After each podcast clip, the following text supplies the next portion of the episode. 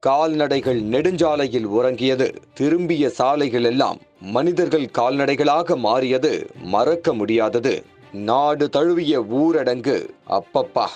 அமைதியான பூமியை காட்சிகளால் பார்த்தாலும் ஆழ்மனதிற்குள் அடுத்து நடக்கப் போவது என்ன என்ற கூச்சல் மட்டும் இடைவிடாது ஓடியது. காரணம் ஊடகம் முழுவதும் அது குறித்தான செய்திகள் மட்டும்தான் ஓடியது. அது கொரோனா. உலகையே அச்சுறுத்திய கொரோனாவிற்கு இந்தியா மட்டும் என்ன விதிவிலக்கா? இரண்டாயிரத்தி இருபது மார்ச் மாதம் இந்திய துணைக்கண்டம் அதிர்ந்த மாதம். திடீர் கொரோனா தொற்று பகீர் பரவல் என பரபரப்பான சூழல் அது. ஊரடங்கு என்ற ஒற்றை சொல் ஏற்படுத்திய காயங்கள் பல. அந்த காயங்கள் ஏற்படுத்திய ஊரடங்கு அறிமுகமான நாள்தான் இது. இந்த ஊரடங்கும் கொரோனாவும் நம்மை ஆட்டி வைத்ததை லேசாக நினைவு கூர்வோம். எப்படி கடந்தோம்? இன்று எங்கு நிற்கிறோம்? கொரோனா ஊரடங்கு கடந்து வந்த பாதை என்று சொல்வதை விட அதனிடமிருந்து நாம் கடந்து வந்த பாதை என்பதுதான் சரியான சொல்.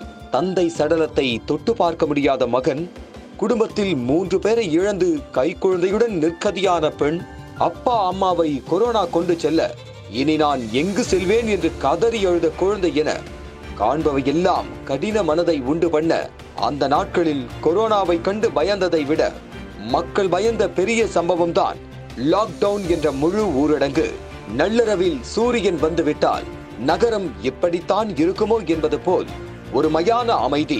ஆனால் ஒரு சத்தம் மட்டும் அவ்வப்போது வரும் மக்களை வீட்டிலிருந்து வெளியே வரவிடாமல் எச்சரிக்கும் வண்ணமான சைரன் சத்தம். அது ஆம்புலன்ஸில் இருந்து வந்ததா? காவல்துறை வாகனத்தில் இருந்து வந்ததா என்று நின்று பார்க்க கூட முடியாத அளவுக்கு பதற்றம். காரணம் ஆம்புலன்ஸ் என்றால் கொரோனா தொற்றிக் கொள்ளும் காவல்துறை என்றால் லத்தியில் சிக்கிக் கொள்வோம் என்ற அச்சம்தான் உச்ச காரணம். கட்டுப்பாடுகள் பல. அதே சமயம் மக்களுக்கு உண்டான தட்டுப்பாடுகளும் பல. அத்தியாவசிய பொருட்கள் மட்டுமல்ல ஆக்சிஜனிலும் கூட. அன்று இருந்த அதிமுக ஆட்சியும் உண்மையில் அசராதுதான் போராடியது. அதே சமயம் கொரோனாவும் சற்றும் சலைக்காமல் எதிர்வினை ஆற்ற பல மரணங்கள் அதிர்வினை ஏற்படுத்தியது. ஒருபுறம் அன்றிருந்த அதிமுக சுகாதாரத்துறை அமைச்சர் விஜயபாஸ்கர் ஒருபுறம் சுகாதாரத்துறை செயலாளர் ராதாகிருஷ்ணன். இப்படி இவர்கள் மாறி மாறி கொரோனா கட்டுப்பாடு பணிகளை மேற்கொள்ள உண்மையான களப்பணி ஆற்றுபவர்களையும் இந்த கொரோனா கண்களில் காட்டியது.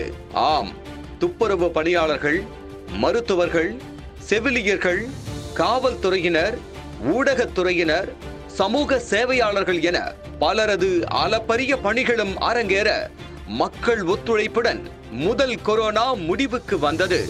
இந்த நிலையில் அந்த கொடிய ஊரடங்கு காலம் துவங்கிய நாள் மார்ச் இருபத்தி நான்கு இரண்டாயிரத்தி இருபதை யாரும் மறக்க மாட்டார்கள் என்பதால் அந்த நாளை மையமாக வைத்து மார்ச் முடிந்தது ஏப்ரல் துவங்கியது என்பது போல இரண்டாயிரத்தி இருபத்தி ரெண்டாம் ஆண்டான இந்த ஆண்டில் ஏப்ரல் ஒன்றாம் தேதி முதல் கொரோனா கட்டுப்பாடுகள் முழுவதும் அகற்றப்படுவதாக மத்திய அரசு தெரிவித்துள்ளது. சுதந்திர நாட்டில் சுதந்திரமின்றி வாழ்வது எவ்வளவு கடினம் என்பதை நம் நாட்டு மக்களுக்கு நன்றாகவே தெரியும். அப்படியான சூழலில் இயல்பு வாழ்க்கையையும் சீர்குலைக்கும் வண்ணம் வந்த கொரோனா ஊரடங்கு தற்போது நம் நாட்டில் சமரசமாக செல்ல உல்லாசமாகுங்கள் இந்தியர்களே என்ற அறிவிப்பாக இந்த அறிவிப்பு வெளியாகியுள்ளது. எது எப்படியோ கட்டுப்பாடுகள் மாறினாலும் நாங்கள் சொல்வதில் முரண்பாடுகள் ஏற்பட்டாலும் ஏற்றுக்கொண்டுதான் ஆக வேண்டும். அடுத்த நொடி நிலையில்லாத வாழ்வில் நிலையாக வாழ நீங்கள் உங்களை கவனித்துக் கொள்ளுங்கள். ஊரடங்கும் முடிவுக்கு வர மக்கள் அடங்கமறு ஆட்டத்தை ஆடத் துவங்கினர். மீண்டும் எங்கு பார்த்தாலும் கூட்டம். இயல்பான சாலைகள் வெள்ளத்தில் சுத்தமான ஆறுகள் அழகாக தெரிந்தாலும் வெயில் காலம் வந்ததும் தன் நிஜ நிறம் தானாக மாறும் என்பது போல ஆனது. கொரோனா கொஞ்சம் விடுமுறையில் செல்ல தேர்தல் நடந்து முடிந்தது. இந்த முறை திமுக ஆட்சி வந்தது. வந்த சில நாட்களில் இந்த ஆட்சியை அசைத்து பார்க்க அதே கொரோனா கொஞ்சம் அப்டேட் ஆகி வந்தது.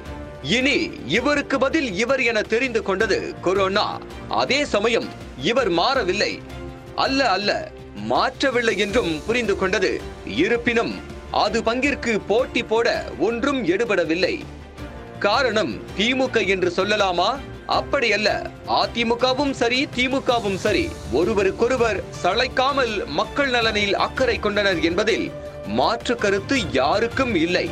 ஆனால் இம்முறை கொரோனா கோழையானதற்கு காரணம் மத்திய அரசால் கொடுக்கப்பட்ட தடுப்பூசிகள் என்பதும் அலாதியான உண்மைதான். தடுப்பூசிகள் கொரோனாவை தடுக்க போராடியது. அதில் வென்றதோ இல்லையோ? உயிரிழப்புகளை தவிர்ப்பதில் வெற்றி பெற்றது. அதன் விளைவு இன்று கொரோனாவும் பத்தோடு பதினொன்று.